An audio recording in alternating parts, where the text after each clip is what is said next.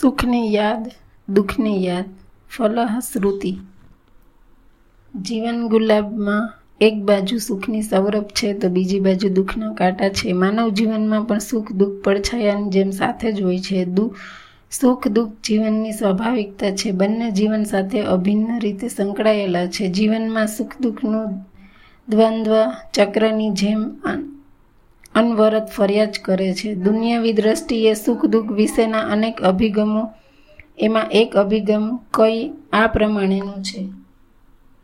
સુખ એટલે અનુકૂળ વેદન અને દુઃખ એટલે વેદન.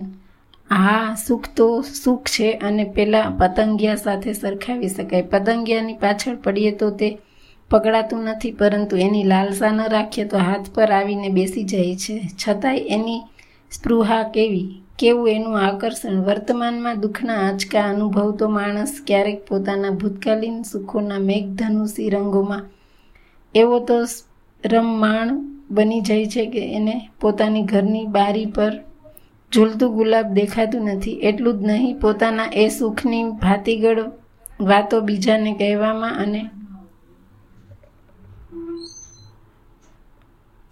એ સુખની ભાતીગળ વાતો બીજાને કહેવામાં એને આ કેટલો આનંદ આવે છે, કિંતુ એ એ રીતે એ પોતાની જ નહીં, અન્યની આળસને પોષે છે. પોતાનો જ નહીં, અન્યનો સમય બરબાદ કરે છે. સમયાંતરે એવો માણસ લોકોની આંખોમાંથી ઉતરી જાય છે અને એવી દિનતા સમાજમાં હાસ્યાસ્પદ બની જાય છે. હા, સુખની યાદ જેમ નિરર્થક છે, તેમ અહીં સુખની ફરિયાદ પણ નિરર્થક છે. કહો કે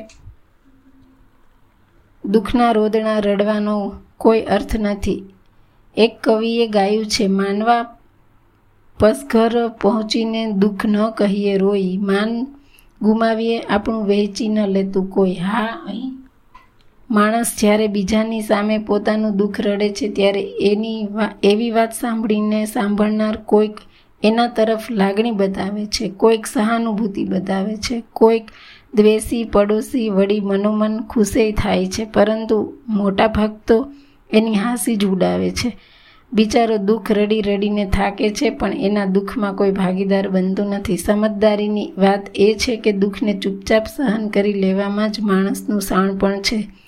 દુઃખને પણ એનું માધુર્ય હોય છે, એને એકવાર પી જાઓ અને પછી એનું બળ જુઓ.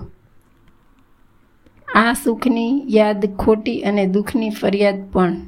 બંને માણસને દિન બનાવે છે.